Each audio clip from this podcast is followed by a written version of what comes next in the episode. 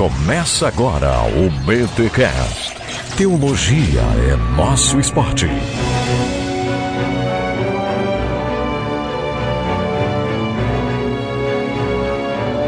Muito bem, muito bem, muito bem. Começa mais um BTcast de número 217. Eu sou o Rodrigo Bibo e no programa de hoje a gente vai falar sobre o ungidão, o Messias, que não é Jesus. É, mas é outro. É outro, outro Messias. Quantos tem, será? Ah, tem vários aí, cara. E aqui fala André Heinck e nós vamos tratar do que é o imperialismo raiz do Antigo Testamento. Olha aí!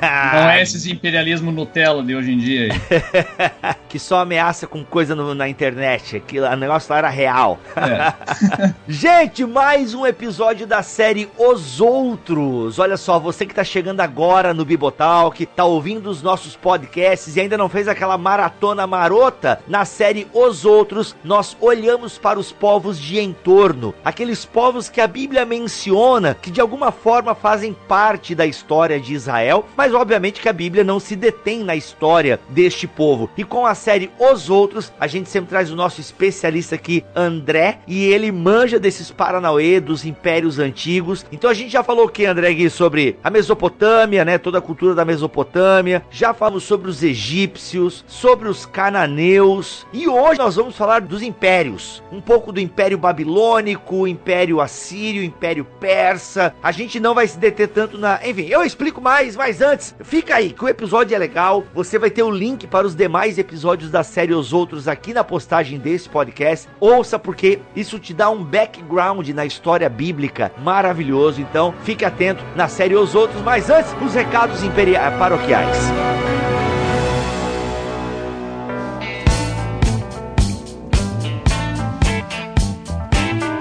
Muito bem, nos recados paroquiais dessa semana eu trouxe o pessoal mais encaixotado aqui das internets brasileira, o pessoal da Box 95. Sejam bem-vindos, João e Olavo. Valeu, Bibo. Tamo junto. Valeu, aqui é o João. Aqui é o Olavo. é, o Olavo, como é Olavo Bandeira, já chega na frente, entendeu? É. Dando bandeira. Ô, Bandeiroso, já explica pra nós aí, a galera que tá nos ouvindo há pouco tempo, ainda não sabe o que é a Box 95. Quem nos acompanha no YouTube e no Facebook já sabe porque a gente faz os unboxings ali e tudo mais. Mas tem gente que ainda não sabe. Então, Olavo, o que é a Box 95? Então, Bibo, a Box 95 é um clube de assinatura cristão reformado formado. A pessoa ela se associa ao clube e todo mês ela recebe em casa uma caixa cheia de, de conteúdo nosso, conteúdo exclusivo. Então dentro dessa caixa vem um lançamento de um livro ou uma edição exclusiva. Lançamos o livro antes da editora, né? Temos essa parceria com as editoras, tem sido muito bom porque aí a pessoa não corre o risco de já ter esse livro, né? Vem um marcador hum, de página, vem um presente uhum. surpresa. Dentro desse valor nós retiramos um valor para investir em missões. Então investimos hoje no Comfort Ruanda, que é uma missão da Escócia, mas que atua em Ruanda e no Congo. Ajudamos o projeto da editora Fiel, é Adote um Pastor. Nós adotamos alguns pastores e isso tem sido muito legal também. Vem o Bottom e o frete está incluso dentro desse valor. Vem um desenho também do Marcos Natti. Uhum. Ah, são os cards, né? Com reformadores e, e gigantes da história. Muito legal. Isso, fizemos uma série esse ano com os reformadores, né? Do século XVI. Do século XVI. Ano que vem já estamos já é, providenciando novos bustos Pô, podia ser os podcasters nacionais, né? Os Olha. podcasters nacionais.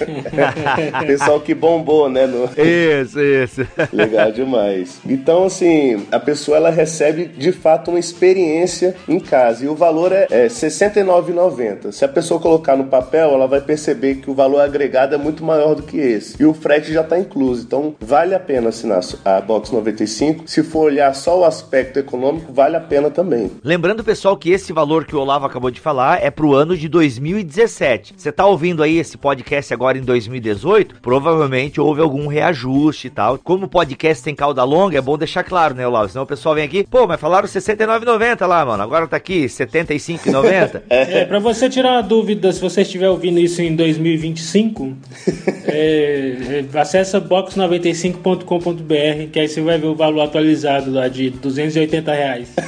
Ai, ai. Ô, João, ô, João, pra galera ter uma ideia do naipe, né, da- das publicações que já vieram na caixa, o que que já pintou aí na Box 95 pra galera ter uma ideia? Porque assim, vocês ficam usando esse termo reformado, eu já falei pra vocês que isso às vezes pode limitar. Pessoal, é que a gente pensa em reformado, a gente pensa em livro calvinista, e não é isso. João, diz aí os livros que já vieram na Box 95 pra galera entender o que vocês querem dizer com reformado. O que é o reformado de vocês? Então, é, o reformado nosso é uma teologia que seja bíblica, que seja saudável, que seja fiel à sã doutrina, como nós gostamos de dizer. E nós já mandamos muita literatura de qualidade com grandes autores, né? Já mandamos Franklin Ferreira, Jonas Madureira. Curiosamente, eu e o Olavo somos presbiterianos, mas a Box teve a maioria a esmagadora de batistas. Isso é muito interessante. É o John Piper em fevereiro é batista, o Iago de março é batista, o Franklin é batista, o Jonas é batista, é,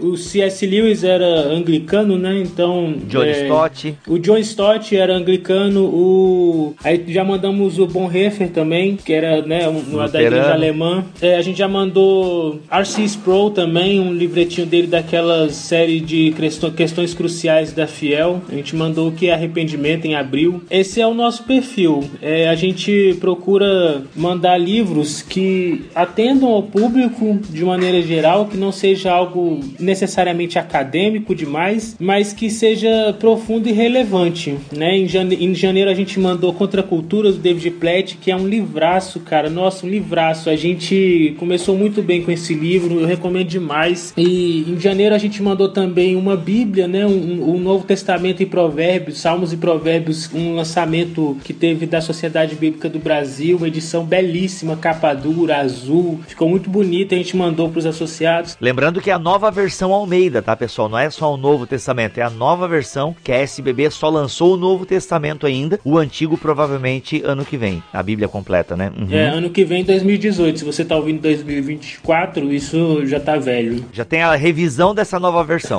É, é. e a gente, às vezes, manda mais de um livro por mês, né? Do Bom Refer mesmo, mandamos dois livros em uma edição exclusiva, que ficou muito bonita. Em abril, nós mandamos dois, que foi o Stott e o Sproul. Em março, nós mandamos dois livros. Em janeiro, a gente mandou um livro e uma bíblia. Em fevereiro, o livro do Stott foi um, um livraço, cara, 300 e tantas páginas. Então, esse tem sido o nosso perfil, uma teologia que seja saudável, que seja de qualidade e que contribua realmente com a formação das pessoas. A gente recebe muito depoimento legal, cara. Assim, é muito bom ver as pessoas dando retorno e dizendo que, que gostou e que tem sido abençoado pelo nosso projeto, pelo material que a gente envia. Isso é muito legal. Além de todo o conteúdo exclusivo das revistas, né? Que temos devocionais belíssimas, textos belíssimos de parceiros que contribuem, textos reflexivos de, colunistas que temos também como parceiros. Isso tem sido muito legal, cara, porque tem sido um conteúdo muito bom, tem sido uma alegria muito grande participar e da produção desse conteúdo. Uhum, olha só, então a box é pra quem curte ler mesmo, galera. Então, porque tem muito conteúdo que vem na caixa que valoriza a leitura, o conhecimento e tudo mais. E olha só, um detalhe importante é que tem livros que são exclusivos dos associados Box 95. Por exemplo, esse livro do Bonhoeffer que vocês eh, mandaram eh, há dois meses atrás, ele é um livro que, de capa dura, livro 2 em 1, um, só os associados tiveram acesso. Porque agora vocês estão lançando eles em brochura agora, né? Então, só os associados receberem capa dura e tudo mais. E pra outubro, galera, agora outubro tá aí e por que que a galera deveria, quem ainda não é assinante, deveria assinar a Box 95 agora em outubro? Ah, cara, simplesmente porque outubro é um mês muito especial. E sendo um mês muito especial, nós vamos comemorar em grande estilo. Teremos dois livros novamente. Um desses livros, é, nós não vamos divulgar qual é, mas vai ser assim. Eu, eu- eu tenho certeza, cara, vai ser insuperável. Assim, qual é o livro do mês da reforma? É esse livro que a gente tá mandando. Não tinha como ser outro. É, isso eu garanto. E além disso, o segundo livro vai ser, como a gente já divulgou, um livro do Augusto Nicodemos. Então, assim, tem como ser melhor que o Augusto Nicodemos? Acho difícil. e lembrando que é um livro exclusivo da Box 95, ou seja, é uma parceria da Box 95 com a BT Books. Olha aí, é um livro que a BT Books ia lançar, aí fizemos a parceria, porque a assim, gente tá gente, desde janeiro tentando fazer parceria com a BT Books, os caras estavam meio assim, sem saber se dar certo esse negócio, tava esperando aí. Ai, ai, ai. Olha aí, o que aconteceu? Aí, gente, cópia física só na Box 95, porque depois nós vamos lançar só o e-book do livro. Então, cópia física só na Box 95, conteúdo exclusivo. Mega exclusivo, não tem como mais ser exclusivo. Só o associado vai ter acesso a esse Não, livro. muito exclusivo. Assim, a revista vai ser com uma edição especial, com conteúdo a mais. Pois, nossa, cara, vai ser demais. E, como o Olavo falou, tem um valor agregado da caixa, né? A caixa realmente vale mais que R$ 69,90, até mesmo sem contar a experiência. Se você for, for só somar o valor de tudo que está dentro, é muito mais. Mas em outubro, isso é muito mais evidente, cara. Só esses dois livros, nossa, mas dá muito mais de 69 reais. Então, é bem legal, cara. Vai ser, vai ser demais. A gente tá numa expectativa muito boa e eu acho que o pessoal vai gostar bastante. Que da hora. Gente, é isso. É a Box 95. Se você quer mais informações, acesse box95.com.br. O link está aqui na descrição deste BT Cash. Valeu, galerinha. Até a próxima, hein? Valeu. Falou, abraço valeu, a Bibo. Um todos. abraço. Tchau, tchau. Vamos então a mais um episódio do seu podcast semanal de teologia. Vambora!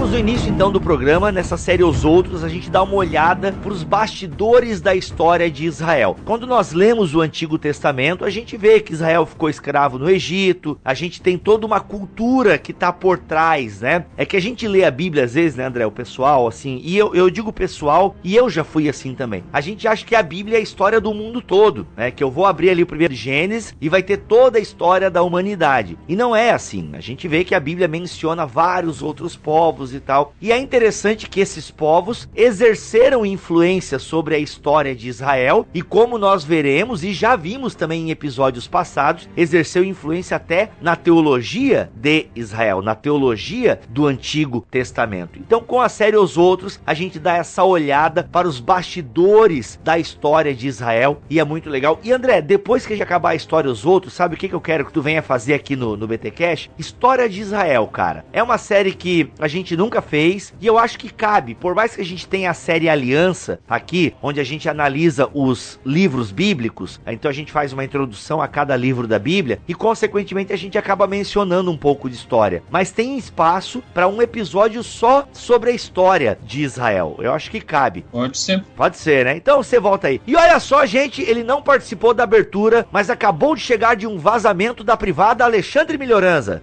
Ô, louco, sem, sem abertura, sem frase de efeito, sem nada. Sem nada. Quando tu já tá no nível que tu dispensa essas coisas, tu já chega, entende? Chega chegando.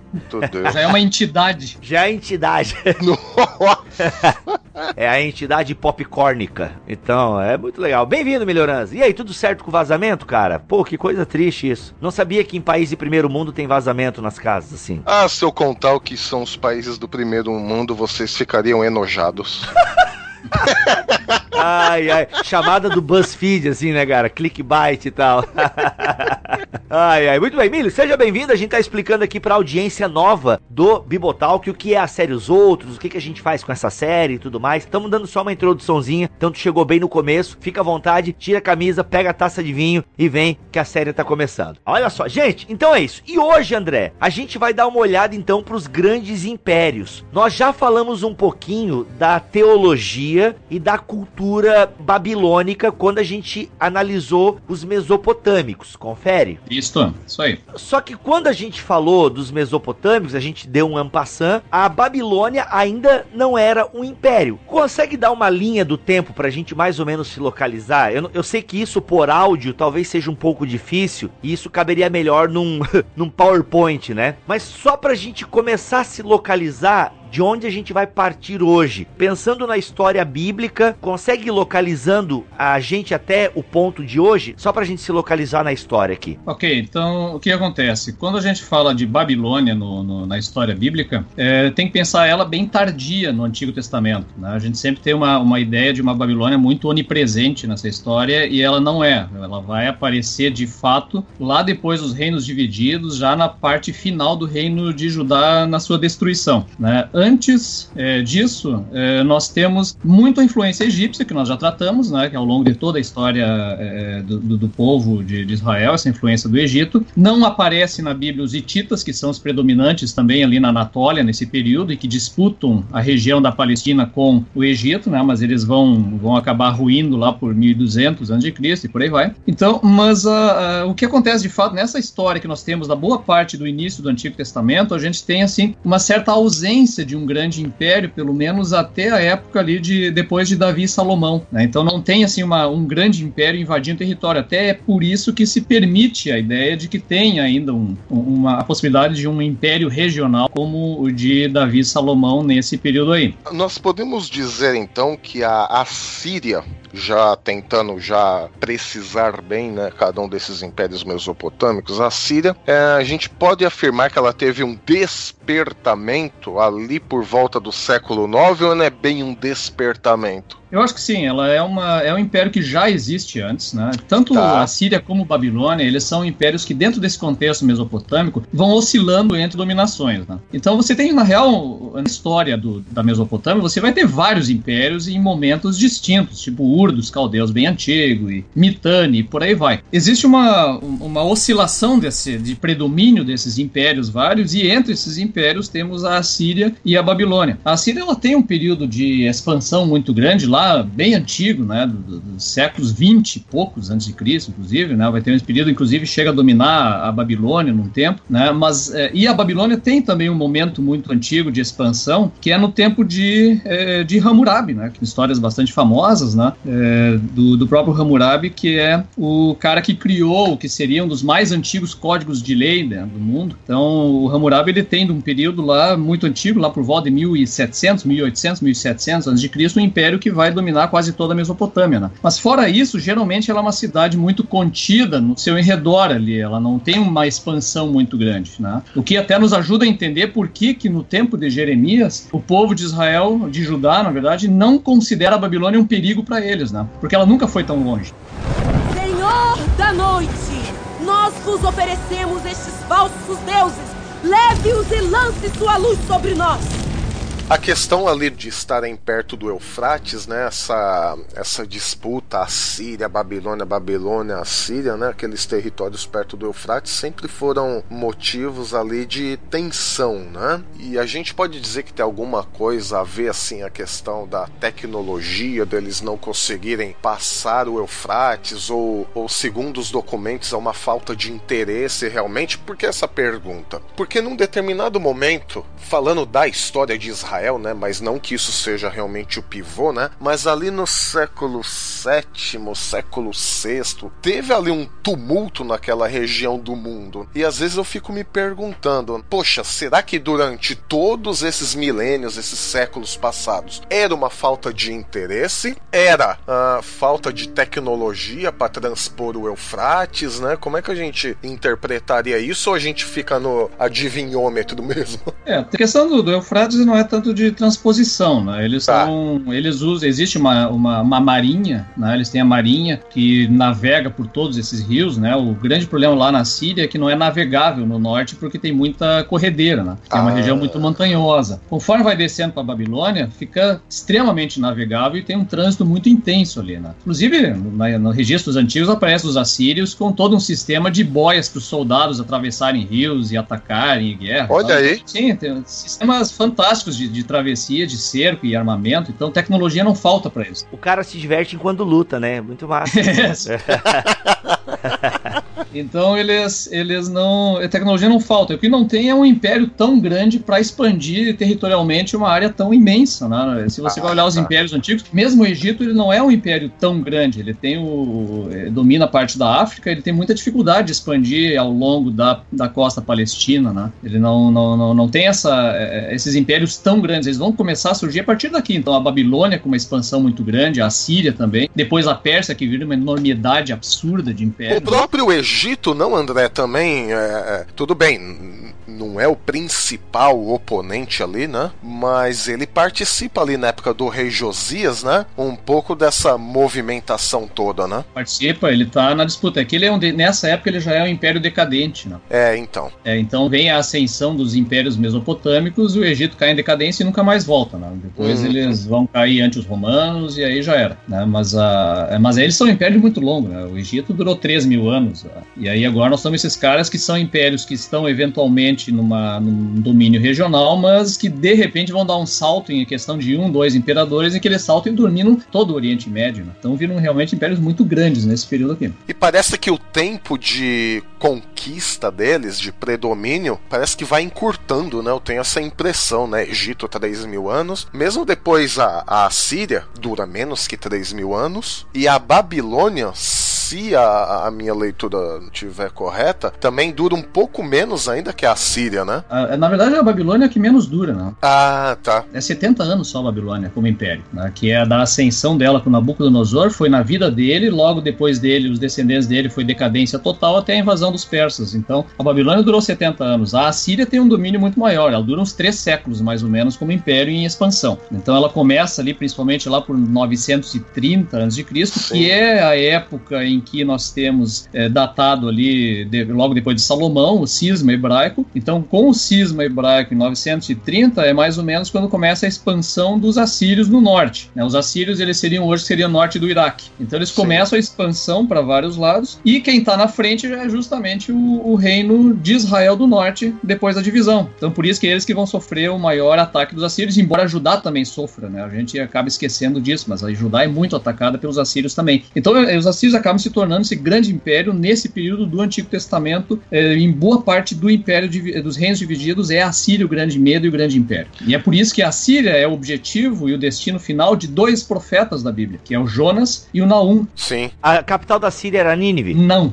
é aí que tá. Mudou, mudou depois, não é isso? É. Era Assur, era Assur, depois mudou para Nínive. É, a Síria teve quatro capitais, né? Só que a que mais tempo foi foi a cidade de Assur, a capital durante a maior parte do Império. Lá no finalzinho, que vai ser mudado para Nínive, já é quase no, no, na época final, lá, a partir de 700 e pouco é, é, antes de Cristo, é que Nínive se torna capital, ou seja, bem depois da história de, supostamente de Jonas, né? Então a, é, a Nínive se torna uma capital grandiosa lá no final do Império, mas antes é Assur principal. Depois vai ter outras capitais temporárias ali, mas é fundamentalmente Assur, né, que dá o nome à Assíria. E também é o nome do deus da Assíria, o, Assur. Tá. Quem que é o Assurbanipal? Não tem um cara chamado Exatamente. assim? Exatamente. Assurbanipal, ele é um dos principais imperadores que a Síria teve, né? É, junto com Assur-Nazir-Pal e alguns outros aí. Mas Assurbanipal, ele é o, o, o, famoso da biblioteca, que construiu uma biblioteca em Nínive, por aí vai. Né? Embora depois da morte dele, parece que o Império ficou numa situação meio complicada, né? É, ficou por quê? Porque a Síria, ela funciona baseada numa elite guerreira que cerca esse imperador. Eles não têm uma,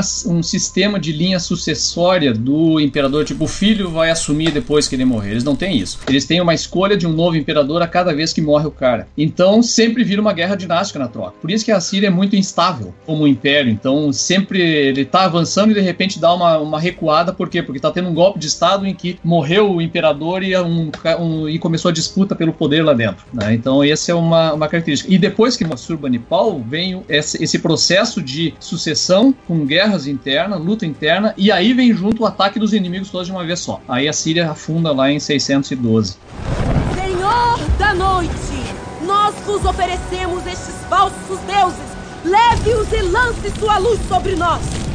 E é por isso, André, vamos então tentar mesclar isso com a história bíblica, né? Assurbanipal, ele morre, ele, o sistema de escolha de imperadores reis não é de pai para filho. Ah, ele morreu, o império ficou numa situação meio confusa e assim, ao seu ver, essa é uma das razões pelas quais Josias, ali no ano 600 e pouco, ele consegue fazer a reforma religiosa, porque Assurbanipal ele, ele é mais ou menos dessa época, morreu, tem essa confusão, ninguém sabe como escolher o rei, tal, aquela coisa toda. E aí Josias ele pega esse vácuo, tem-se um, digamos, um respiro e aí ele pensa, bom, não tenho mais inimigos tão perto assim, eu tenho tempinho aqui para fazer a reforma religiosa. Ao seu ver, a gente pode interpretar a história dessa maneira ou eu tô forçando um pouco a barra aqui? Segura, segura aí, André, segura, segura. Diga. Calma aí, vamos, vamos. É que o Milho já deu um salto, eu queria voltar um pouquinho antes. Ah. A pergunta do Milho envolve Josias. Uhum. Josias é datado ali 600 e pouco, certo? Isso. Só que eu queria voltar um pouquinho para 722. Ok. Não sei, acho que a gente não falou, é importante a gente falar. É, eu acho que é bem importante falar sobre isso aí. Só pra gente entender então, a gente tem Israel, aí tem os egípcios, sai dos egípcios, aí vem pra esse vácuo de poder na história, ali naquela região, certo? Isso. Aí tem um vácuo de poder, não tem um grande império que domina tudo. Então Israel vai pra Canaã, faz a festa, né, adora outros deuses e pai, aí vai vivendo a sua vida e vários outros povos vivendo as suas vidas. Aí tem os inimigos de Israel, tem Davi, que a gente já fez aqui episódios sobre Davi, vencendo os inimigos, vencendo os filisteus, aquela coisa toda. Mas em 722 a Síria tá começando a bombar e aí então conta pra nós aí, vamos a partir de 722, porque tem um evento importante na história de Israel. É, o que que acontece ali? A, a Síria está em franca expansão nessa época aí. É a época de maior expansão do Império, né? Ele está avançando muito rápido por toda a Palestina, já já atacando os reinos do, do, do- do norte ali da Palestina e junto deles Israel. E aí que vem a queda do reino de Israel, né? Se a gente vê é,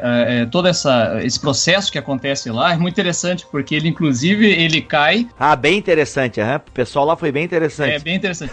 É interessante por quê? Porque o reino de Israel no norte, ele cai a convite do reino do sul de Judá. Porque o que acontece? Pelo que se percebe da- das entrelinhas do texto bíblico, é, naquele momento, um pouco antes da invasão assíria no norte, é, houve uma, uma guerra entre Israel e Judá. E ao que parece, houve uma coalizão de reinos do norte, né, que envolvia então o reino de Israel junto com A Síria, na- não a Síria, né? Síria Isso, e alguns Síria. outros, né, Moab, eh, Edom e por aí vai. E eles queriam fazer uma colisão para se defender da Assíria. Uhum. E Judá não quis participar. Por quê? Porque os outros estão na frente que se ralem. Então Judá não teria querido participar. E aí essa coalizão a teria atacado Judá para tentar destronar o rei de então, né? Que é o. Puxa vida, quem é o rei agora? o rei de Judá quem? O rei de Judá ou o rei da, da Síria? o rei de Judá, para juntar Judá nesse bolo contra a Síria. Este rei de Judá, que é o Acás, mandou emissários, isso aparece no texto bíblico, mandou emissários para a Síria, entregando todo o tesouro do templo, toda a riqueza que ele tem, dizendo para a Síria: Ó, vem ataca os caras aqui que eu tô e eu me torno teu tributário a partir de agora. Essa é a guerra sírio-efraimita que a gente chama,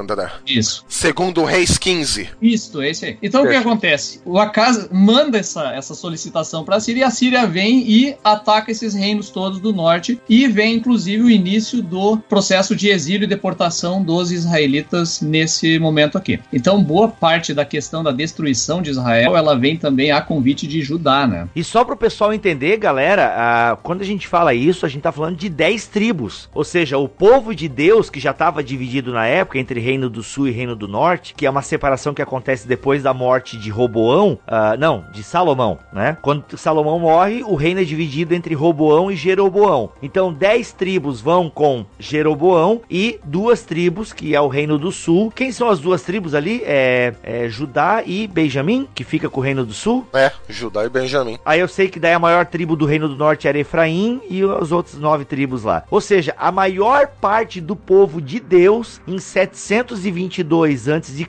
o que que acontece com eles? Vem a Síria, só que mata, espalha, o que que eles fazem? Porque não é uma... A gente não ouve falar de um cativeiro, né? Quando a gente fala do cativeiro de Israel, a gente tá falando do povo do sul, de Judá. E o que que acontece com a galera? Eles são espalhados por aí, vão viver suas vidas em outras terras, porque eles somem do mapa, né, cara? Sim, o que acontece? É, e, e tá justamente na diferença de política que existe em relação é, dos assírios com os povos conquistados. O que, que acontece? A Assíria ela tem uma política de dominação, uma estratégia de dominação que é baseada no desterro. Então, o que, que eles fazem? Eles pegam, dividem a população toda em questão em quatro, cinco grupos e a grande parte desses grupos eles espalham no, pelo império. Então, eles deixam um quinto da população nativa no local e os outros quatro quintos eles espalham em outras regiões do império. E dessas regiões do império eles trazem os povos também conquistados para habitarem esta região controlada e colocam tudo debaixo de uma única administração assíria que continua cultivando, continua plantando, continua fazendo uma vida, digamos assim, normal, só que debaixo de uma administração assíria, com essa mistura de povos. Qual é a lógica deles? Né? Que se eu tiver diversas etnias e diversos grupos com línguas diferentes, com tradições diferentes e povos separados, eles não vão se unir para uma possível rebelião. Então essa é a, a lógica que eles, que eles operam na estratégia de dominação deles. Por isso, o reino de Israel, que é o do norte, dessas dez tribos do norte, elas acabaram sendo espalhadas pelo império e foram se misturando tanto no império como dentro dos que ficaram, também se misturando com outros povos aí. O mais irônico é que a, a Síria, uma das razões da sua queda foi justamente crises internas de revoltas e rebeliões, né? Também, também.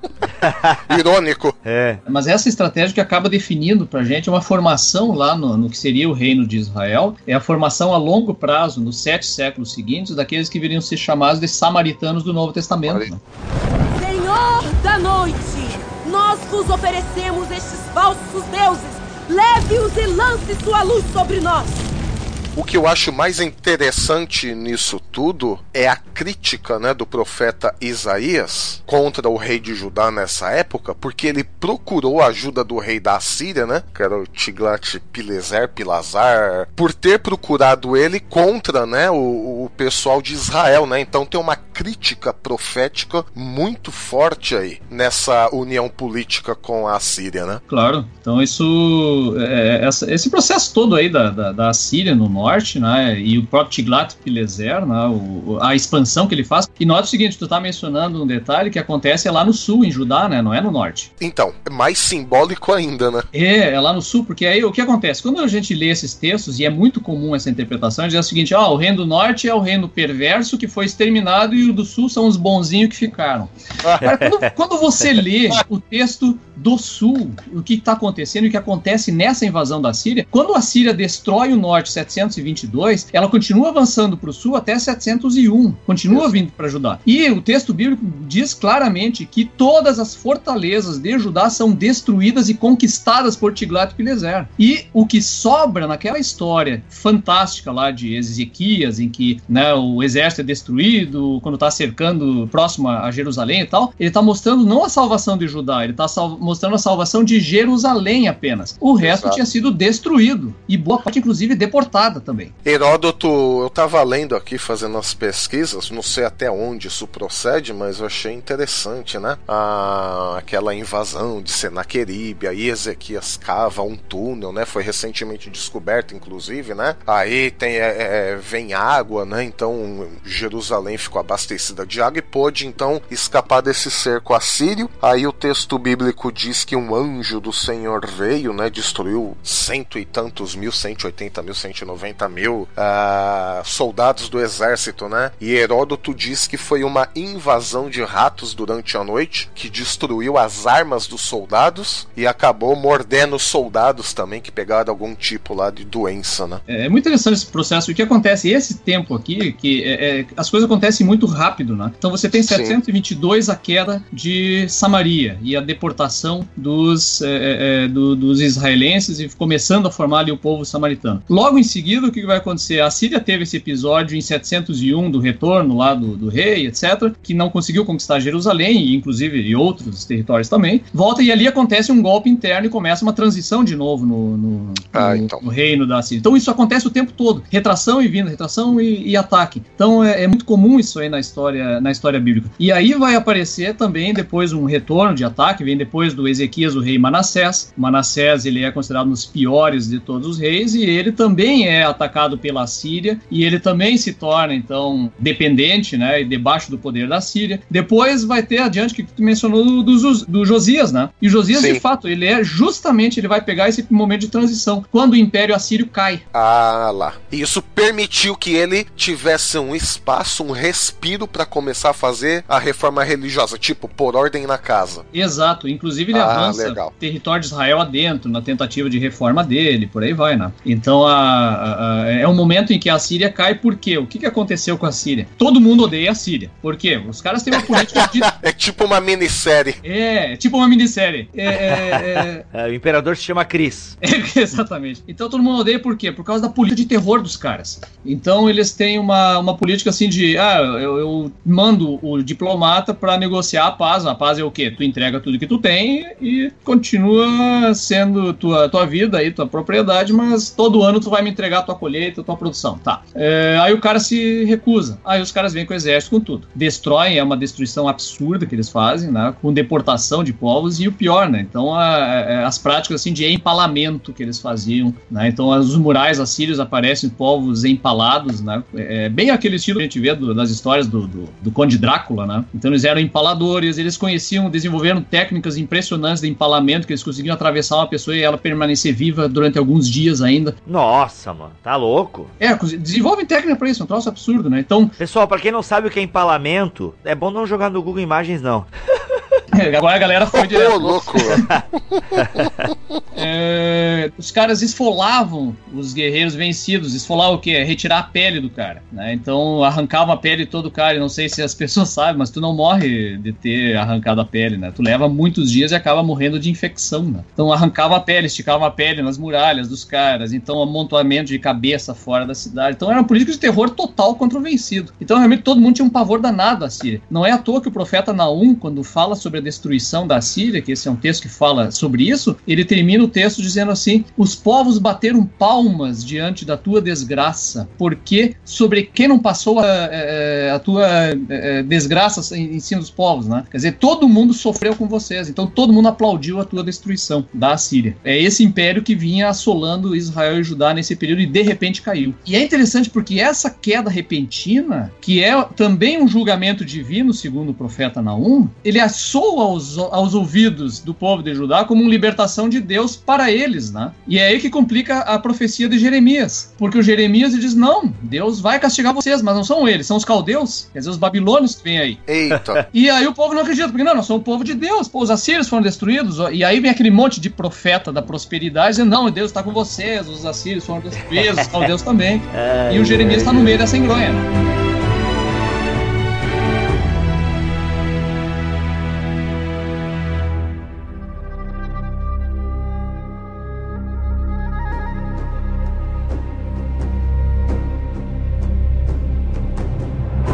Então, aí a Síria é suplantada e o Império Babilônico começa então a aparecer na história. E aí que a gente vai ter o cativeiro babilônico mesmo. São em três fases, né? A deportação de Israel lá, não é? Três fases. Exatamente. São três grandes ataques de guerra e três rebeliões né, de, de Judá, sempre apoiado pelo Egito e que depois o Egito cai fora, né? Não é? sempre pula fora. É, os, os babilônicos acabam com o Egito na, na batalha de é Carquemis, né? Carquemis, é. Eles não chegam a dominar o Egito, ou seja, invadir o território, né? Mas eles destroem, tá. eles vencem os egípcios e aí passam a dominar toda a Palestina. E aí tá a grande diferença da Babilônia para a Síria, que é o seguinte, ó. É, em questão de destruição, de, de invasão tal, é tudo muito parecido, não é muito diferente. Claro, eles não têm essa política de terror extremada com os vencidos, né? Só que o que, que eles fazem? Ao invés deles pegarem e é, deportarem toda a população e estabelecerem no local uma, uma administração própria, os babilônicos eles simplesmente chegavam, tiravam toda a riqueza possível, expropriavam tudo que, que existia e selecionavam a elite desses povos, quer dizer, toda a nobreza, todo o sacerdócio, todo o pessoal, é, é os escribas e por aí vai. E esse pessoal eles levam para Babilônia, para suas cidades na Babilônia. E lá eles ficam trabalhando para a estrutura do império, dentro do império. E lá então que acontece toda a riqueza do entesouramento e as construções construções, é tudo na Babilônia, dentro do Império, não no local dominado. O local dominado fica largado às traças. O Daniel, inclusive, vai nessa primeira ou segunda deportação, né? Exato. O Ezequiel também, né? Ah, o Ezequiel é na segunda, não é na primeira. O Daniel é na primeira e o Ezequiel é na segunda. Ah, tá, é. Eu sempre, eu, eu sempre inverto os dois. Tanto que o Ezequiel, é que eu me lembro, eu posso estar enganado. Né? O Ezequiel, inclusive, ele profetiza sobre o que vai acontecer ainda, que é a destruição do templo, que ele não foi destruído ainda, né? Quando ele já está profetizando lá na Babilônia. Então lá acontece a destruição do templo no final, que era apenas na última invasão, na terceira delas. Né? Porque aí Jeremias fica em Jerusalém com a galera, né? Ezequiel vai na primeira, Daniel vai na segunda, só que Ezequiel na Babilônia fica com o povão, com a galera, e Daniel vai pra corte. Vai pra corte, exatamente. E aí a gente consegue ter mais ou menos aí as três visões da época do, do exílio, de quem ficou em Jerusalém, de dois que foram,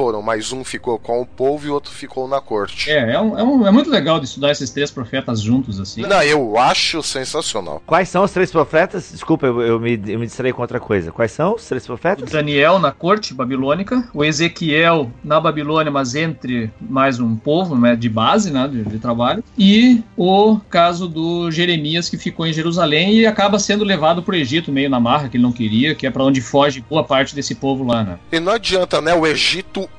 entra ainda na história, é impressionante, hein? Não, ele continua sendo.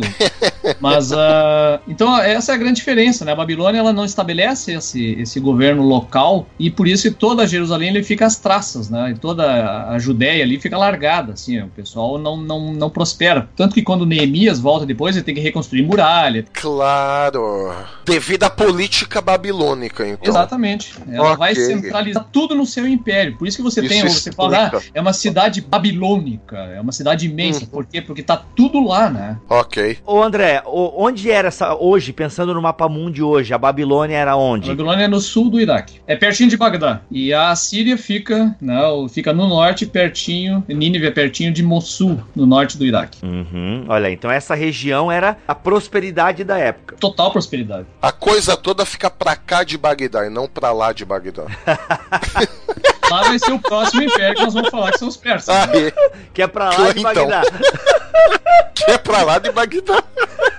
A gente tá pra cá ainda, né? Excelente, excelente. É. Tá, mas tu falaste em Neemias ali, André. Mas quando a gente fala em Neemias, a gente já tá falando de outro império. Por quê? Quando a Babilônia traz o povo do sul, né? Traz o povo judeu para o cativeiro babilônico, aí nesse período o próprio povo babilônico é suplantado por outro império. Enquanto o povo de Israel era cativeiro, né? Estava aí nos seus, nas suas prisões e portões, digamos assim. E aí? Aí a gente surge o um novo império na história bíblica, que é um império muito importante, e aí que vem um, um Messias, né? Um cara importantíssimo, o meu ungido, né? Deus o chama inclusive de o meu ungido, o meu servo. É que essa questão do servo de Deus na Bíblia, é, é, as pessoas se confundem porque eles partem do princípio que o servo de Deus é um cara crente, que ele é um cara que está é, agindo totalmente de acordo com a vontade de Deus em todos os sentidos, né? É um, é um cristão hum. pleno, vamos dizer assim. E não é esse o sentido. O servo de Deus é alguém que Deus usa para os seus propósitos. A Assíria é chamada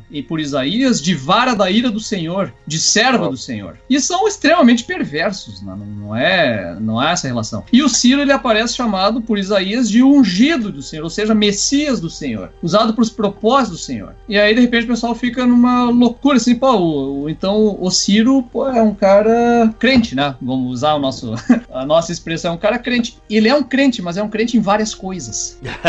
Tanto que é na religião dele que a gente vai focar um pouco hoje, né? A gente Exato. não focou aí na, nos assírios e nos babilônicos, porque no primeiro episódio da série Os Outros, a gente já deu uma pincelada nessa religião babilônica, assíria e tudo mais. Então hoje a gente vai focar até um pouco na questão da religião persa, né?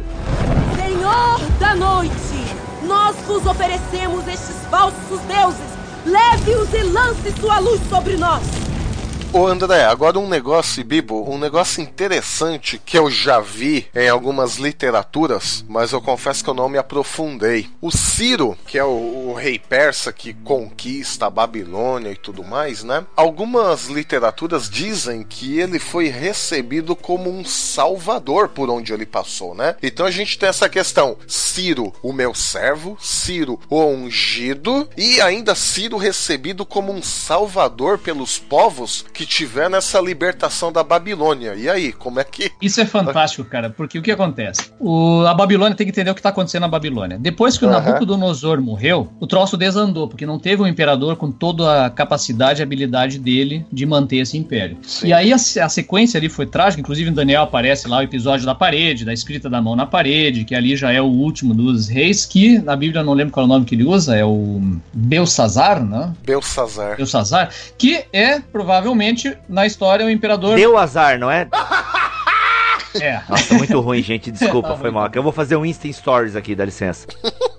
então o que que acontece? Esse cara, o que é provavelmente o Nabonido, né, o último imperador mesopotâmico da, da, da, Babilônia, o que que esse cara fez? Ele resolveu que Marduk, que é o rei, que é o, o, o deus, deus, principal da Babilônia, né? Todo deus é o rei da cidade, né? Então esse deus principal da, da Babilônia não seria mais o deus principal. Ele estava renascendo o culto do deus Sin, que é a lua. E aí todo o clero que é de Marduk ali ficou furioso com ele. Então ele começou a sofrer uma oposição muito grande do clero de Marduk dentro da Babilônia. E o que ele fez? E além disso, ele trocou para o culto de, de Sin, e, e, acho que Shamash também, se não me engano, que é o Sol. E então ele quer restituir esses deuses antigos, né, ao, ao, a esse, essa centralidade do, do culto de Babilônia. E ele muda a capital da Babilônia para Arábia. Né? Então ele se muda para lá. E isso fica muito ruim para toda a monarquia, todo o apoio dele na cidade. Então ele sofre uma oposição muito grande de todo mundo dentro do império. E é nesse contexto que o Ciro chega com o seu, o seu exército lá. Ele chega, ele, ele enfrenta uma pequena tropa do Nabonido lá, mas o exército em si não luta contra eles. E quando ele entra na cidade, ele é recebido com festa pelos caras porque estava livrando eles de Nabonido. Tá? Então isso acontece de fato. O que, que o Ciro faz? E aí é a esperteza e a inteligência estratégica do Ciro. Quando ele chega, existe um registro histórico importante disso, que é uma, uma roseta, uma pedra, chamado cilindro de Ciro, onde está escrito um documento de Ciro aos babilônicos demonstrando as intenções dele na conquista. E eu vou ler aqui esse, esse texto porque é muito interessante para a gente comparar com o texto bíblico, tá? Então eu vou ler rapidinho o que é a, a fase principal do Ciro, do, do cilindro de Ciro da invasão dele da Babilônia. Ele diz assim, ó: Além disso, recoloquei, seguindo a ordem de Marduk, o grande senhor, a todos os deuses da Suméria e Acádia que Nabonido havia trazido para a Babilônia para desgosto do Senhor dos deuses, sem causar-lhes mal em seus antigos templos, nos lugares que lhes fazem felizes. Então o que, que ele diz? Eu peguei os deuses que foram trazidos para a Babilônia, levei de volta para os lugares em que eles são felizes e restabeleci Marduk, que ele chama de o grande Senhor, o Deus dos deuses. Eu restabeleci o culto dele em Babilônia. E aí todos os deuses ficam felizes com essa história. Então esse é um documento do Ciro. Aí você pega o texto bíblico de Esdras, no capítulo 1, no início, o edito de Ciro, ele diz assim no capítulo 1, versículo 2: Assim fala Ciro, rei da Pérsia, e Avé, o Deus do céu, entregou-me todos os reinos da terra e me encarregou de construir-lhe um templo em Jerusalém, na terra de Judá. Todo aquele que dentre vós pertence a seu povo, Deus esteja com ele, suba a Jerusalém, na terra de Judá, e construa o templo de Yahvé, o Deus de Israel, o Deus que reside em Jerusalém. Ou seja, o que, que ele faz? Ele restitui a cada povo o seu culto e o seu Deus. E ele se diz enviado de cada um desses deuses. Essa é a estratégia dele aqui. Tipo, não tem não, não sobra não sobra ponta. Impressionante, hein? Ele não tem dúvida de dizer que Marduk é o senhor dos céus, né, que é o deus dos deuses para os babilônicos, e não tem dúvida de chamar Yahvé de deus dos céus dos é, hebreus lá na sua terra. Então, esse é o chamado processo de tolerância de Ciro com todos os povos, né? E aí o que, que ele faz? Ele ganha ao seu lado todos os cleros dessas religiões aí. Então os caras apoiam ele. Ah, por isso que ele é recebido como um salvador também, né? Exatamente. Tipo, o cara é enviado de todos os deuses, né, mano? Aí não, pô. que estratégia boa, cara. Tipo, é uma estratégia para um futuro presidente do Brasil, né, cara? Ele, os políticos são meio assim também de todas as religiões, claro. O cara é católico, se batiza no Jordão, o cara vai agradando todo mundo aí, né, velho? Outro dia, aqui em Porto Alegre, uns anos atrás, a Manuela era candidata a prefeita e a Crentaera estava feliz da vida que ela tinha ido uma igreja evangélica para um culto, né? Na outra semana ela estava no terreiro de Macumba, né? E daí? E aí? Mano, eu lembro de uma foto da Marta Suplicy numa assembleia. Ah, gente, agora eu não sei se é uma assembleia. Mas tava a Marta Suplicy, não sei se tava o Temer também. Mas a galera dá até glória a Deus, assim. Sim. Usaram a religião para conseguir o que. Mas isso é uma coisa boa. Parando para pensar, por mais que as intenções talvez não sejam as mais puras, mas isso para Israel foi muito bom. Foi bom. E outra, né? Não é função do Estado escolher religião, né? Não vamos. Ah, exatamente. Não vamos daí misturar as coisas, né? Então, agora no caso Ciro foi uma estratégia importante para ele e foi muito importante para Israel e foi usado plenamente por Deus no seu na sua reconstrução de Judá. Senhor da noite, nós vos oferecemos estes falsos deuses. Leve-os e lance sua luz sobre nós.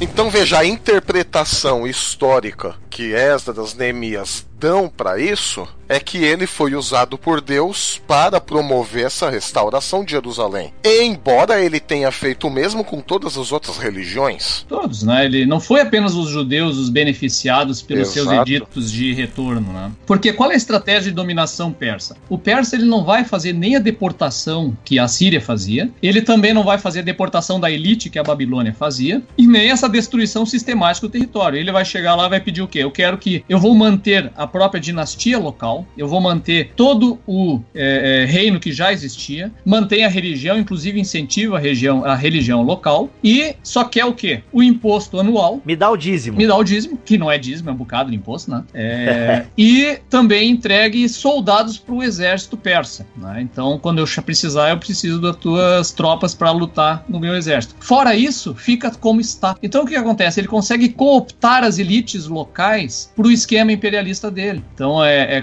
fica cada um no seu quadrado, ganhando a sua parte, e ele consegue fazer essa, essa, esse chamado re, é, regime de tolerância, em que ele coopta todo mundo pro seu grande esquemão aí. Ah, e, e é muito sábio, cara. Eu acho que é me o melhor modelo que tem. Porque é, eu acho que se eu fosse imperador, eu ia nesse modelo aí, cara. Claro que se o cara se rebela e resolve não pagar a parte dele, ele vem para cima do jeito que todo mundo vem, né? com a mesma crueldade, com tudo isso aí. Aí não tem. Aí não tem Deus, não tem religião, não tem nada, né? É, exato. É, não mexe com a minha Nutella. É, o que que acontece? É, alguns lugares, por exemplo, no caso de Judá, Judá não vai ter um reino nessa época. Judá Sim. vai estar debaixo de, uma, de um representante do império governando lá, porque já não existia mais nada lá. Então ele vem e coloca uma administração local que meio que vai se, se virando como pode. Né? Agora, onde tem um reino, ele chega lá e apenas coopta esse reino que já está estabelecido. Judá vai ser uma província persa ali, sem um reino efetivo funcionando ali nesse período. Se eu não me engano, era Samaria, né? Que, que Samaria era... seria o centro. Ah, tá. É por isso também a, a causa um pouco da revolta do, do pessoal ali no Novo Testamento com os samaritanos, né? Também. Sim, porque o samaritano é aquela galera que ficou lá da, da deportação à Síria, né? É aquela galera que ficou, se misturou com outros povos. Então os samaritanos não são, digamos, um povo puro da gema, é um povo misturado. Acabaram misturando religião também. Tanto que eles têm, eles têm os próprios manuscritos do Antigo Testamento deles, ah, o local de adoração. Então por isso que os samaritanos sempre foram vistos assim com maus olhos. Então, assim, só para completar, né? digamos que o samaritano é o que oficialmente é misturado. O judeu também é misturado, só que não oficialmente, né?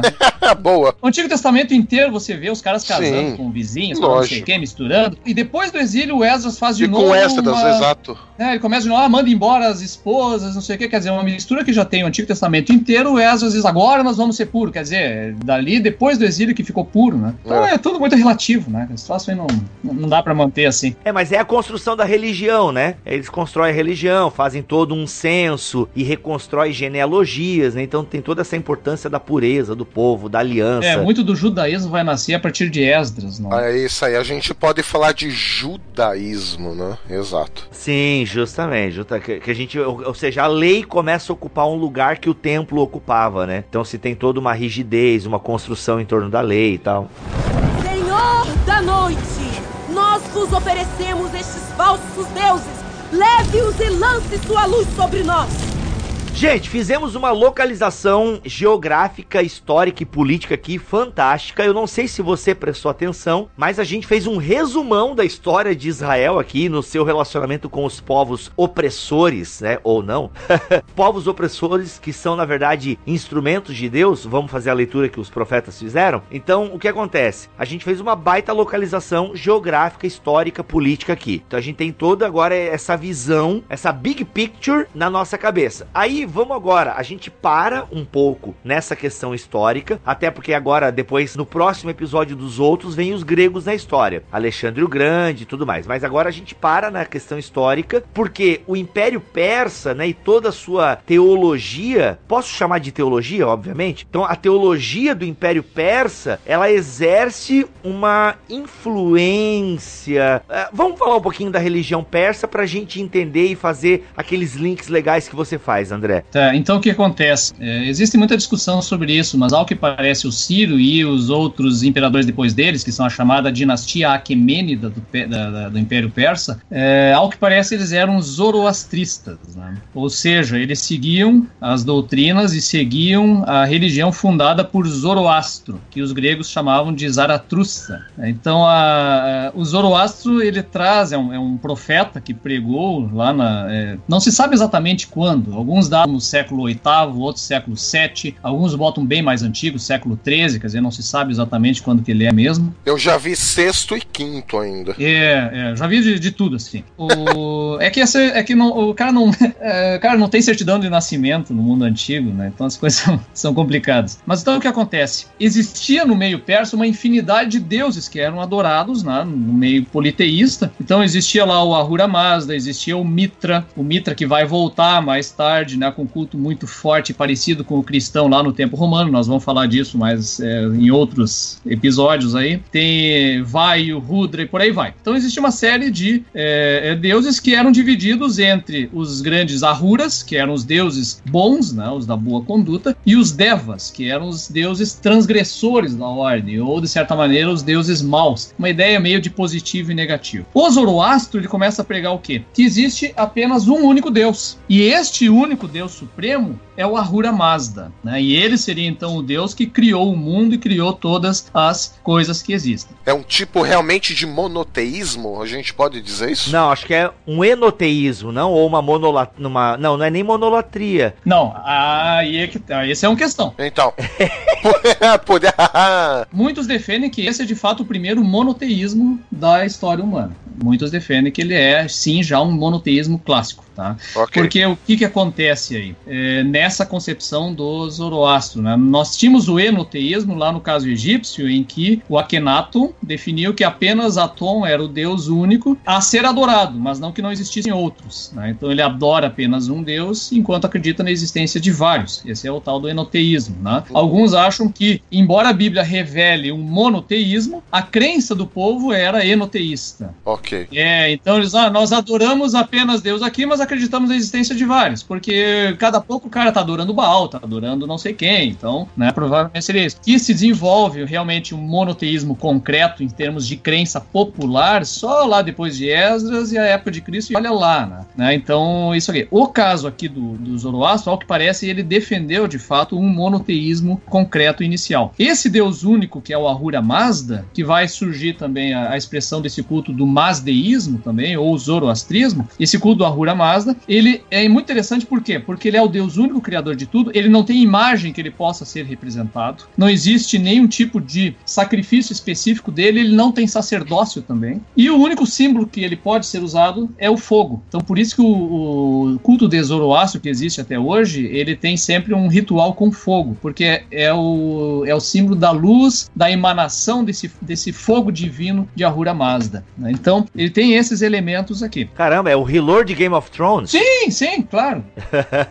né? Então, ele teria, nessa concepção do Zoroastro, ele teria uma série de emanações dele, né? que eles chamam os amechas pentas. Ou seja, essas são umas emanações que são sete emanações. Né? É interessante porque a Bíblia fala dos sete Espíritos de Deus no Antigo Testamento. Né? Então, às vezes, a gente Ei. puxa uns links assim. Esses sete emanações, que são uma delas, é o Spenta Maino, que é o Espírito Santo, literalmente. A ordem, Caraca. o bom pensamento o poder, a saúde, a imortalidade e a devoção. Então, esses sete espíritos de Ahura Mazda emanam dele e constituem então a realidade e a construção do mundo. Essa seria mais ou menos a teologia dele.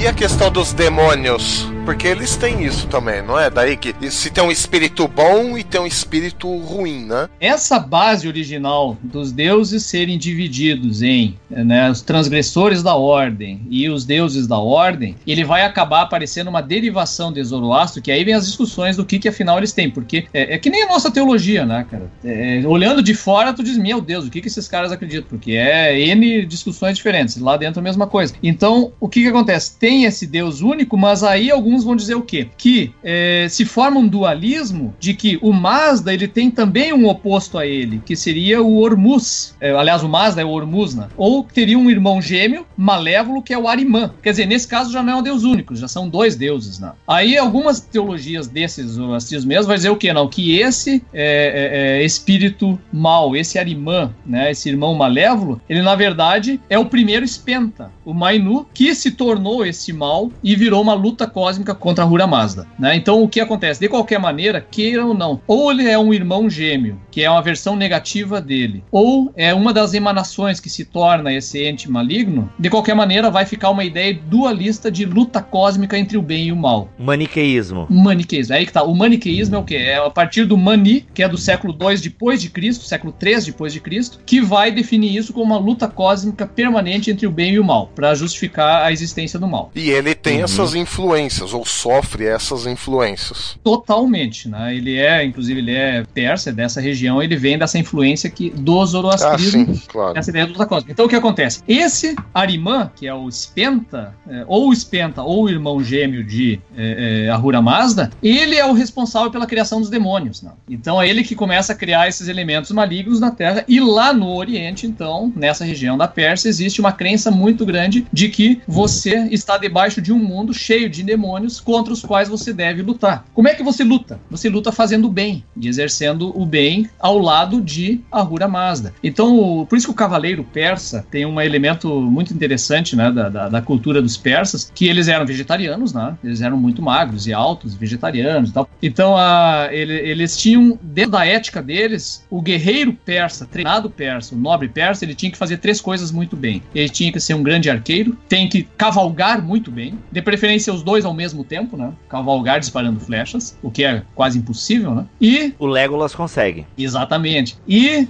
o terceiro é jamais mentir, sempre dizer a verdade. Por quê? Porque ele está do lado da verdade, a Hura Mazda, na luta pelo bem, lutando contra a mentira e contra os demônios de Arimã. Aí vem uma, toda uma ideia de luta cósmica que existe no mundo, de uma luta do bem contra o mal. E esse pensamento de que você está agindo do bem contra o mal e esse mal como uma existência ontológica, ou seja, ele existe concretamente numa, num ente, numa forma existente de demônio, de, de um deus maligno, vamos chamar assim, é, é a base, a essência disso aqui. E é interessante como isso nos influencia até hoje no nosso entendimento do mundo espiritual, vamos chamar assim, né? Tá, inclusive, é, a gente já fala desse, desse update aí, mas olha só, quando a gente fala de Antigo Testamento e de, é, de demônios no Antigo Testamento, alguns é, a partir da ciência da religião, atribuem muito essa compreensão do mal a partir da influência persa na teologia veterotestamentária. Como é que tu vê isso daí? Porque se a gente para para pensar, a gente está falando ali de, de qual século? Quarto século antes de Cristo? É, nós estamos falando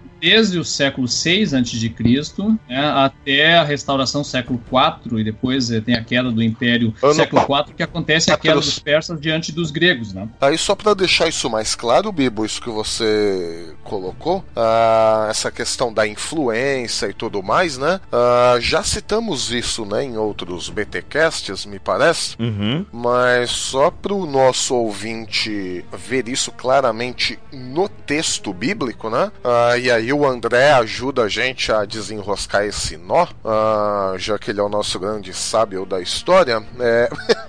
É o nosso espenta. O que, que eu digo lá em casa? Então, segunda, segunda Samuel, capítulo 24, verso 1. E a ira do Senhor se tornou acender contra Israel e incitou a Davi contra eles, dizendo: Vai, numera Israel e a Judá e em 1 Crônicas 21, verso 1, diz: Então Satanás se levantou contra Israel e incitou Davi a numerar Israel. E aí, só para a gente se orientar, nós temos exatamente o mesmo trecho da história: Davi fazendo o recenseamento, em 2 Samuel, um livro pré-exílico, e 1 Crônicas, um livro pós-exílio. No livro pré-exílio, a ira do Senhor se tornou ascender contra Israel e incitou Davi a fazer o recenseamento licenciamento. E no livro pós-exílico, primeiro Crônicas, então Satanás se levantou contra Israel e incitou Davi a numerar Israel. Pós-exílio, a Babilônia, tudo mais, aí vem a Pérsia, que é justamente o momento ali onde o livro de Crônicas ele é composto, né? Ano 400 e pouco, já estamos na Pérsia. A gente pode dizer então que isso é uma clara influência persa na literatura bíblica. Eu acho que sim. Não, porque eu também acho. Não, exato. Eu acho que sim, por quê? Se você olha assim, você lê de uma maneira geral o Antigo Testamento, as menções a demônios, elas são muito evasivas e muito superficiais, assim. Né? Exato. Ela aparece lá em Daniel, ele aparece, e Daniel já é exílio, né? Uhum. Ele aparece, esses elementos de os elementos pós-exílicos aparecem alguma coisa, e ainda assim eles não aparecem do jeito que é o Novo Testamento. Ele aparece quase como uma, é, é essas questões das potestades, quase como uma ideologia dominante, quase uma coisa assim, meio etérea, assim. Ah, já é comum, né? Demônio demônio pra lá, demônio pra cá. Tudo né? virado em demônio, tudo é demônio. Exato. Tem um sentido. Quer dizer, vem essa influência persa desse entendimento desse mundo com demônios e tal. O que, que isso quer dizer? Ah, demônio não existe? Não quer dizer. Quer dizer porque Jesus referenda a existência disso aí. Né? Ele mesmo fala nessas questões. Então o que acontece? Os, os judeus lá, eles aprenderam de uma realidade que realmente é uma realidade espiritual, mas aprenderam não na sua terra, eles aprenderam isso na Pérsia. O que para nós às vezes é difícil de, de aceitar e conceber, porque toda revelação pode vir apenas do próprio povo de Deus. E a gente não consegue entender Deus, às vezes, mostrando coisas para outros povos. Né? Então, isso não quer dizer também ah, universalismo nem nada desse sentido, mas queremos dizer o quê? Que veio um elemento de lá e que Jesus chancela. Não, esses caras estão entenderam certo, sim. Isso de fato existe. Agora a questão é como que surgiram esses negócios? Aí é outra história. Da onde que vieram esses demônios? Da onde que eles surgiram? Então existem as explicações cristãs para isso, existem as explicações persas para isso. Senhor da noite, nós vos oferecemos estes falsos deuses. Leve-os e lance sua luz sobre nós até essa questão do, do, dualismo, que é uma coisa muito forte na religião persa, a gente vê, a, aí o Milho pode me ajudar melhor, mas isso é muito forte nesse período intertestamentário, né, na, no judeu. Há um dualismo muito forte, né? Isso é uma herança persa bem, bem, presente. Ou não, não tem dualismo, porque na minha cabeça, na minha lembrança parece que tem, né? E eles como o povo do bem e o resto como o povo do mal, que precisa ser superado e tal. Daí até vem a figura do Messias também nesse barco todo todo aí. Isso é uma influência persa, até a questão dos anjos e demônios que a gente tem no livro de Enoque, isso tudo é uma herança persa muito grande, ou não? Eu acredito que sim, vem, vem do, do, do contexto persa aqui. É que eles estão debaixo de uma luta cósmica de bem contra o mal muito, muito intensa, só que ele parte de um princípio que daí, no meio cristão, vai se negar, né, e, e, e judaico também, mas vai se negar, e aí eu, eu, a gente tem que ver teologicamente por quê. É porque se você tem, é, é o, o cristianismo ele nega a existência desse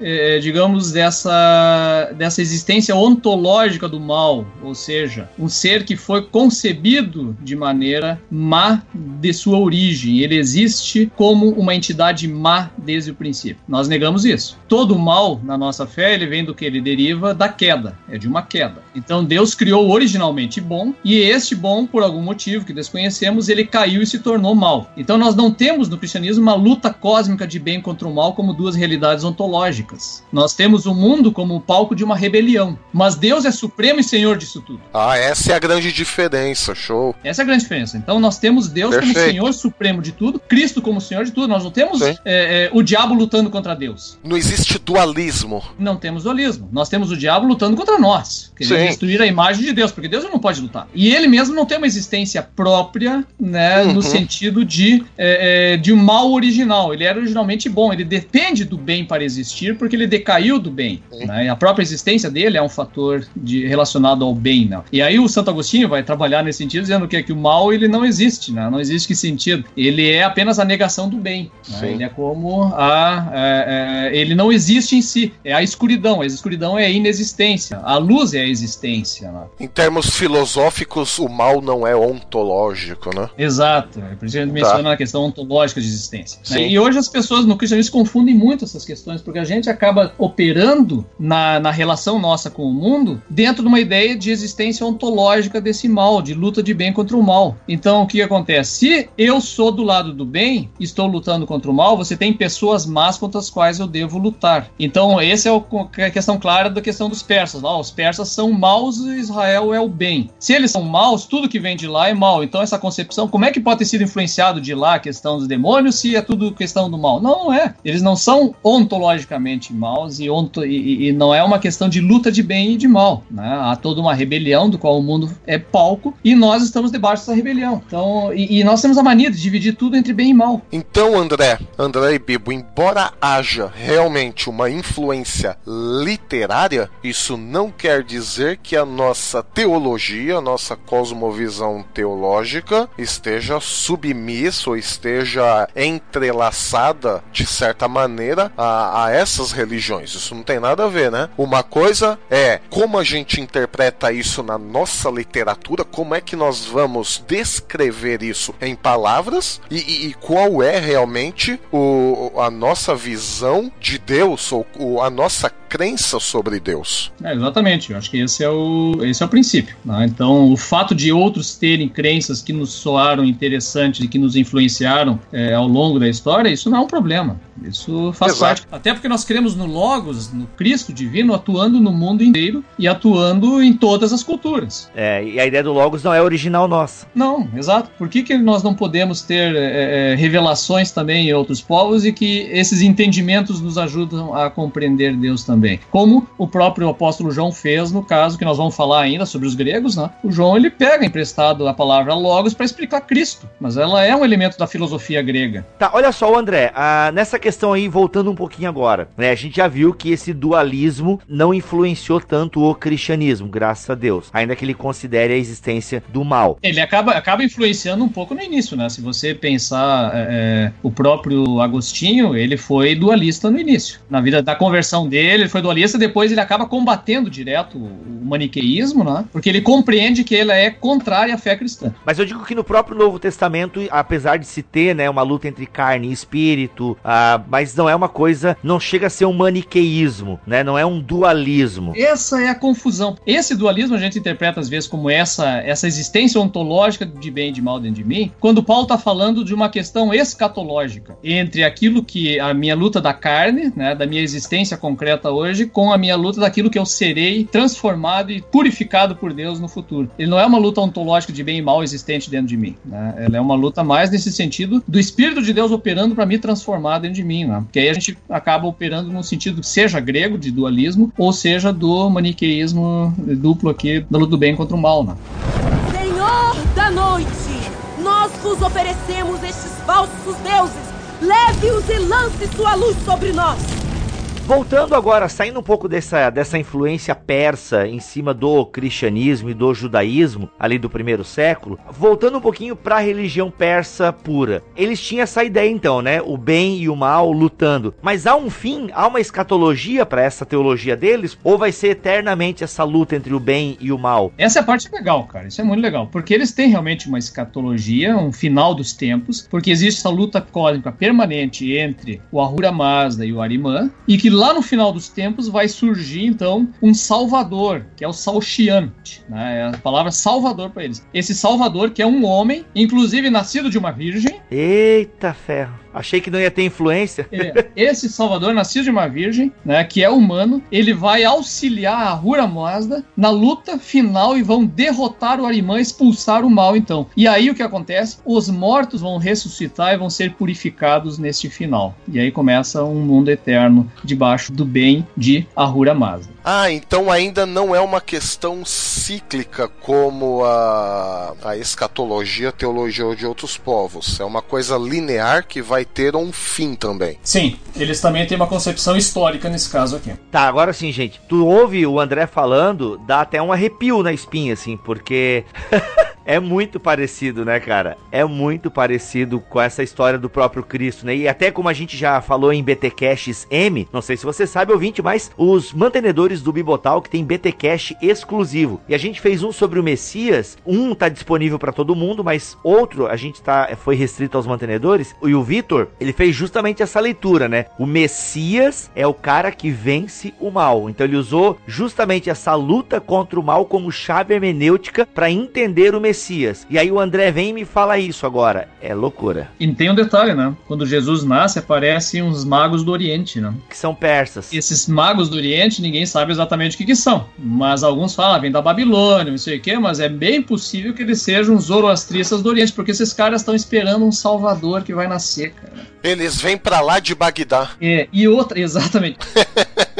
Esses magos, cara, que a Bíblia chama de magos, a palavra certa é astrólogo. Os caras são astrólogos. E tem até a estrela que guia, né, cara? Claro, eles estão examinando as estrelas. Os caras vêm do lado do Oriente. A astrologia faz parte de toda essa, essa barafunda aí. Então os caras estão observando as estrelas, estão vindo atrás. Eles esperavam o Messias. Encontraram nas escrituras hebraicas referências parecidas ao que eles acreditavam e vieram lá, atrás do, do Salvador. Tá, ô André, a gente é crente, a gente, a gente acredita na. Porque assim, isso é um prato cheio pra ciência da religião, né? Então, inclusive, é argumento de ateu para dizer, ó, oh, mas isso que você acredita tem aí, né? A, a, Pérsia, tem aí a religião egípcia que também promete um salvador, Mitra e não sei o que, aquela coisa toda. Então, isso é um prato cheio para quem não acredita e para dizer que as escrituras cristãs e judaicas não passam também de um amontoado de lendas, não passam de um amontoado de histórias, inclusive com influências de outros povos. Então, é mais um texto sagrado sagrado para um povo, mas que não passa de um, uma compilação de ideias de outros povos com alguma coisa original e tal. Mas a gente não crê nisso, a gente crê na palavra de Deus como revelação, como algo que revela a verdade. E aí, como é que a gente lida com essas informações? Cara, eu acho fantástico que a gente examine culturas pelo mundo afora e nelas encontre sempre alguma coisa parecida com a nossa crença. Quer dizer, ah, eu tenho a mesma, eu tenho a mesma aproximação, André. E, em vez de ficar com medo, eu acho isso fantástico. Então, de repente, você perceber que, a, que, é, notar que a percepção humana da maneira como suas questões mais existenciais e profundas vão ser resolvidas, elas são de uma maneira percebidas de uma maneira parecida, ou seja, vai vir um salvador, né? Vai vir alguém de, de, tal sentido que vai nos libertar e vai nos salvar. Eu acho isso fabuloso, né? Quem lidou muito bem com isso, a gente já até mencionou outra vez aqui, foi o pessoal lá de Oxford, né? O, e o C.S. Lewis e o Tolkien, essa turma aí. O Tolkien tem um livro aqui que é sobre histórias de fadas, em que ele diz categoricamente, né, que é, em Cristo, o mito e a história se encontram. Porque toda essa expectativa de salvação, expectativa do bem no mundo, da bondade, etc., que é mito que está em todas as religiões, ele se realiza concreta historicamente em Cristo. Então Deus unifica o mito e a realidade em Cristo. Né? Eu acho isso fabuloso, cara. Essas referências, essas buscas de Deus na humanidade inteira, que não é. Né? A gente só vê, é, de novo, o maniqueísmo, quer dizer, a revelação judaica é a palavra de Deus e ninguém mais tem uma expectativa correta correta de salvação? Não tem? Claro que tem. Agora, claro, ele vai ter os detalhes e tudo vai mudar. Por quê? Porque é a especulação humana tentando compreender isso. Agora, que essa especulação chegue num, num resultado semelhante, eu acho fabuloso. Cara, que coisa fantástica. E aí, André, como é que a gente passa a régua e como é que a gente se encaminha para o próximo império aí? Então, cara, o, a gente agora chegamos no que seria o final da história do Antigo Testamento. Né? Até aqui nós vimos esses outros da Bíblia compondo o Antigo Testamento. Isso encerra com a questão dos persas, né? Então o retorno de Israel, a nova, a nova vida ainda meio miserável deles lá na, na terra. E aí o que vai acontecer no nosso caso protestante, que nós temos um buraco ali de 400 anos, né? A Bíblia Católica você tem ainda os macabeus para saber o que aconteceu lá no meio. Nós vamos ver a partir na, na, na, próxima conversa sobre os gregos, então. Que na nossa Bíblia não vai aparecer diretamente nenhuma história deles, aparece nos macabeus, né? Como eu já mencionei. Mas os gregos são fundamentais para entender o Novo Testamento, né? Então a gente vai falar onde que entra a questão questão grega nisso aqui, qual é a cultura deles e como é que ela vai acabar nos influenciando no Novo Testamento. Depois os gregos, Novo Testamento, os romanos também, que é outra questão bem importante para entender aqui. Uhum, uhum. É, até para a gente entender a plenitude dos tempos que Paulo fala, os gregos e romanos, né, segundo alguns comentaristas bíblicos, são fundamentais na compreensão disso que Paulo quis dizer, né, quando veio a plenitude dos tempos, né? Olha aí.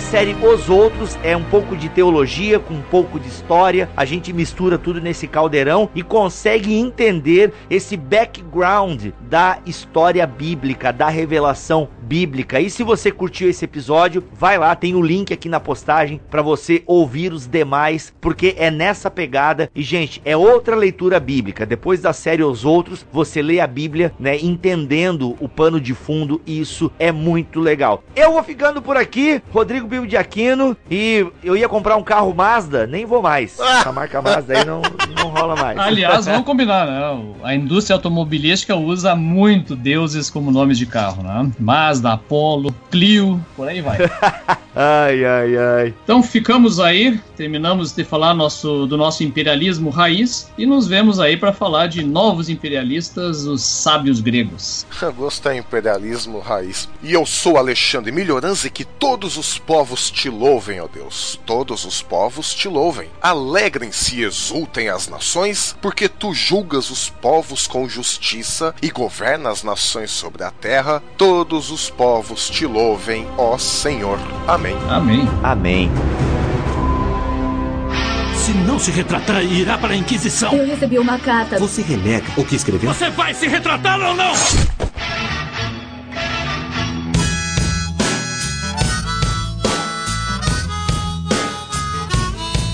Fala crente! Começa mais um Concílios e Guilhotinas aqui no BTcast, mais um episódio sensacional, um espetáculo aí junto com o André Heinck na série Os Outros. Muito maneiro mesmo, tá sendo muito legal essa série. E como de costume, vamos para a leitura dos nossos e-mails, os nossos fãs, os nossos amiguinhos queridos que nos mandam as suas impressões, as suas sugestões, enfim, querem se corresponder conosco. O nosso primeiro e-mail de hoje é do Glauco Santiago. Olá, pessoal do Bibotalk, moro em Campinas, sou estudante de engenharia química na Unicamp. Olha aí, e sou grande entusiasta de teologia. Resolvi mandar um e-mail só para dizer que sou um fã do trabalho de vocês, tenho um interesse especial por história do Antigo Testamento e acho a série Os Outros, olha, acabamos de escutar mais um episódio, um máximo. Queria saber referências para estudar mais sobre e também quando a série volta com novos episódios.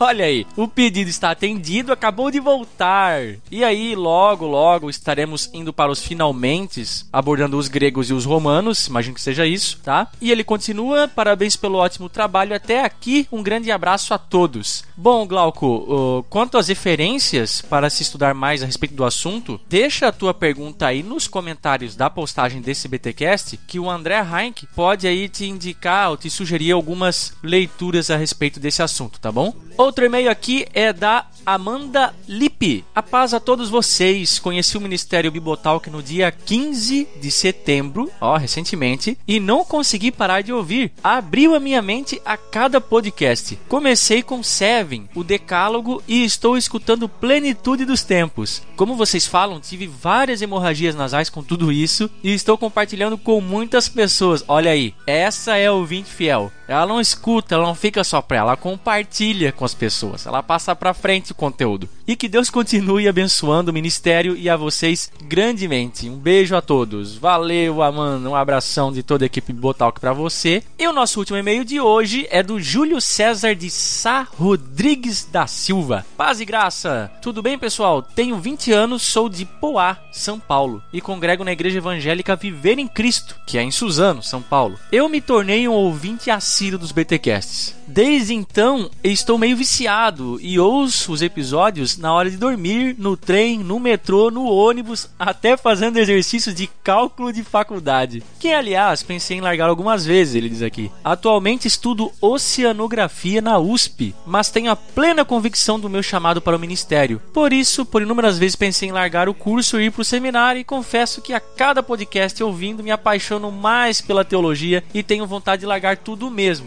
No entanto, Deus tem dado alguns sinais para que eu termine o curso primeiro. E meus pastores me aconselharam a fazer a mesma coisa. Eu também acho, Júlio. Mas enfim, né, a resposta final é sua, mas pensa bem no rumo que você quer tomar aí para sua vida, mas cara, pensa fortemente aí em terminar o seu curso. Enfim, só estou relatando isso pois para mostrar como o Ministério Bibotal que tem sido edificante, cativando os ouvintes ao estudo teológico. Bom, agora sobre o último podcast com o Douglas Gonçalves. Primeiramente, sou meio que suspeito de falar do Douglas. O cara é fera. Foi por meio das indicações de livros feitas por ele nos vídeos do Jesus Cop que comecei a me debruçar sobre literatura cristã. Eu sou novo convertido, quase 4 anos, e ouvir ele no BTcast falando sobre um livro foi muito bacana. Já tinha até comprado O Reino de Ponta Cabeça, mas ainda não tive tempo de ler. E nesse momento estou até mais interessado na leitura depois desse podcast. Espero que o Douglas possa realizar outras participações já que foi muito legal. As piadas do Mac, esse que vos fala,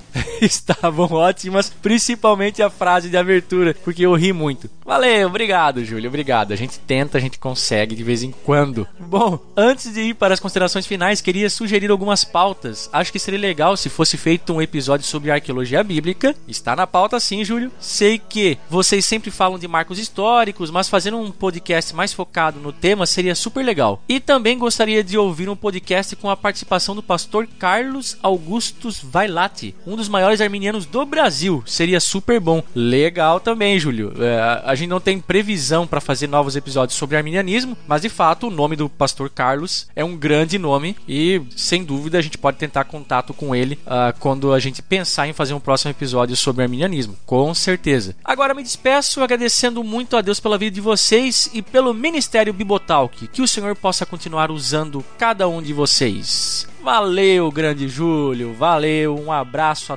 todos os nossos ouvintes. Obrigado por vocês mandarem os seus e-mails para nós. A gente sabe que não é muito difícil, assim, né? Que cinco minutinhos resolve o problema, mas para vocês que mandam, ficamos muito felizes mesmo. Como sempre dizemos aqui, esse é o nosso salário. Se vocês se correspondem conosco, nós temos aí pelo menos uma ideia de como estamos procedendo no reino, se estamos indo na direção certa e tudo mais. Mas vocês sabem que, eventualmente, não ficamos só nas palavras, só nas letras escritas. Escuta aí o que o Vandir Oliveira mandou pra gente no seu Efeito BTcast. Efeito BTcast. Aí galera do BTcast, bom dia, boa tarde ou boa noite.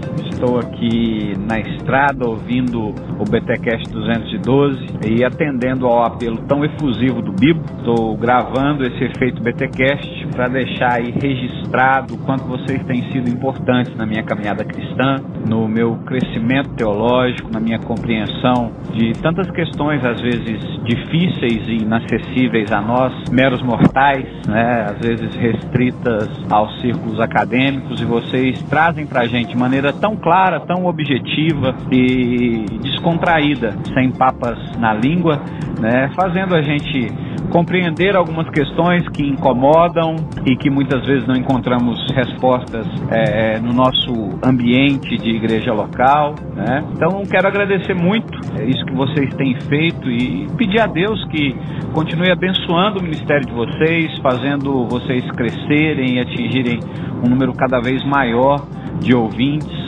levando conteúdo teológico de qualidade, fazendo com que o reino de Deus cresça através da pregação da palavra, que é também o pano de fundo aí de tudo que vocês fazem. Então, que Deus continue abençoando cada um de vocês, fazendo prosperar, suprindo as necessidades. E eu quero dizer que vocês são muito importantes e quero dizer aí para a Vida Nova que continue apoiando, porque através do BTcast eu tomei conhecimento de inúmeras publicações e materiais e eventos da Vida Nova que muito provavelmente eu não conheceria não fosse o fato de eu estar escutando o Bibotalk.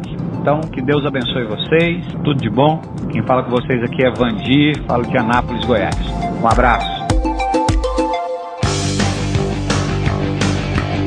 Valeu, grande Vandir. Obrigado pelo seu áudio, pelo seu efeito BTcast. Você que não sabe do que eu estou falando, mas gostou do exemplo do Vandir, é muito fácil copiar ele. Olha aí. Basta gravar um áudiozinho aí de no máximo, no máximo, 1 minuto e 30 segundos, sem muito ruído no fundo, sem muito barulho, tá? Não vai me gravar isso assistindo futebol no estádio, dentro do cinema, né? Não, não dá. Fala pra gente o que você quer, o seu amor pelo Bibotalk, as suas considerações, as hemorragias nasais que cada episódio tem causado em você. Você pode fazer isso gravando no seu celular, que a maioria das pessoas já possuem um smartphone. Então, com certeza você deve ter um app já nativo que vem junto com o celular para gravar áudios. Então é rapidinho, fácil, grava aí e assim como os ouvintes que escrevem para nós mandam para o nosso e-mail, você também pode enviar o seu áudio, o seu efeito Feito BTcast para podcast@bibotalk.com.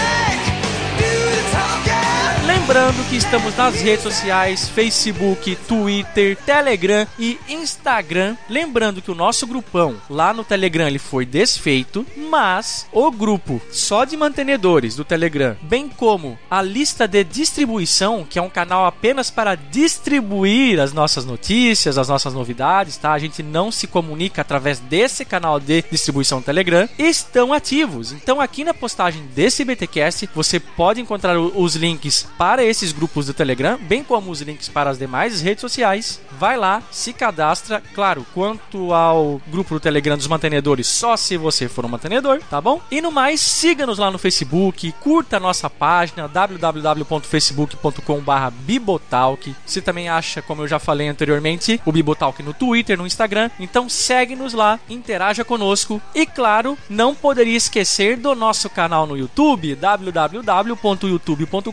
Bibotalk Vlog. Semanalmente sai pelo menos um vídeo aí no nosso canal. Você que ainda não conhece, vai lá, visita, assina o nosso canal, que é muito importante que você faça isso. Curta os nossos vídeos, compartilhe eles. Aliás, tem novidades muito legais lá. Uma delas é o Luther to Go, uma série de vídeos sobre Lutero e a teologia de Lutero que o Alex, o nosso alemão querido, está fazendo e está disponibilizando lá no nosso canal. Então confere tá muito legal. E novamente, passe esse conteúdo pra frente, crente. Nós precisamos de você. Você, você é que realmente ajuda a levar esse ministério pra frente e a alcançar novos níveis, novos patamares e principalmente mais pessoas, tá bom? É isso aí, gente. O que eu tinha para falar eu falei. Se Deus quiser e assim permitir, nós voltamos no próximo episódio. Valeu, um abraço.